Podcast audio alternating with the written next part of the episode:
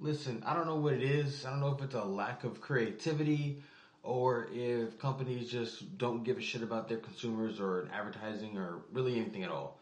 Um, it, listen, if you're a company, big company, small company, you you're not you're not fooling anybody anymore with bullshit advertisement. This isn't the 1950s. That shit is over. Uh, it's a growing trend. It seems as though every company does this with the seasons that go by.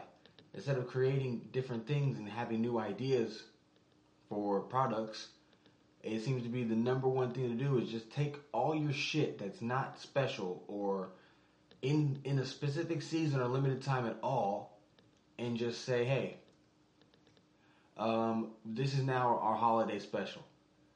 There's a El Pollo Loco by uh, by my job. I drive by almost every day, and they have their uh, they had this twenty dollar family special, whatever meal or something, and then as soon as Halloween is over, they have new the they have a new sign up on the walls and shit up on the the store that show that oh look new holiday special family meal twenty dollars.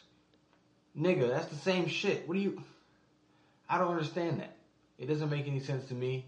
Um, companies just want to dupe you into shit and it doesn't matter how how small or how big it is they're trying to fuck you up they're trying to fuck you up make you feel like you're special, but it's not. Nothing special. It's all lies. It's all bullshit.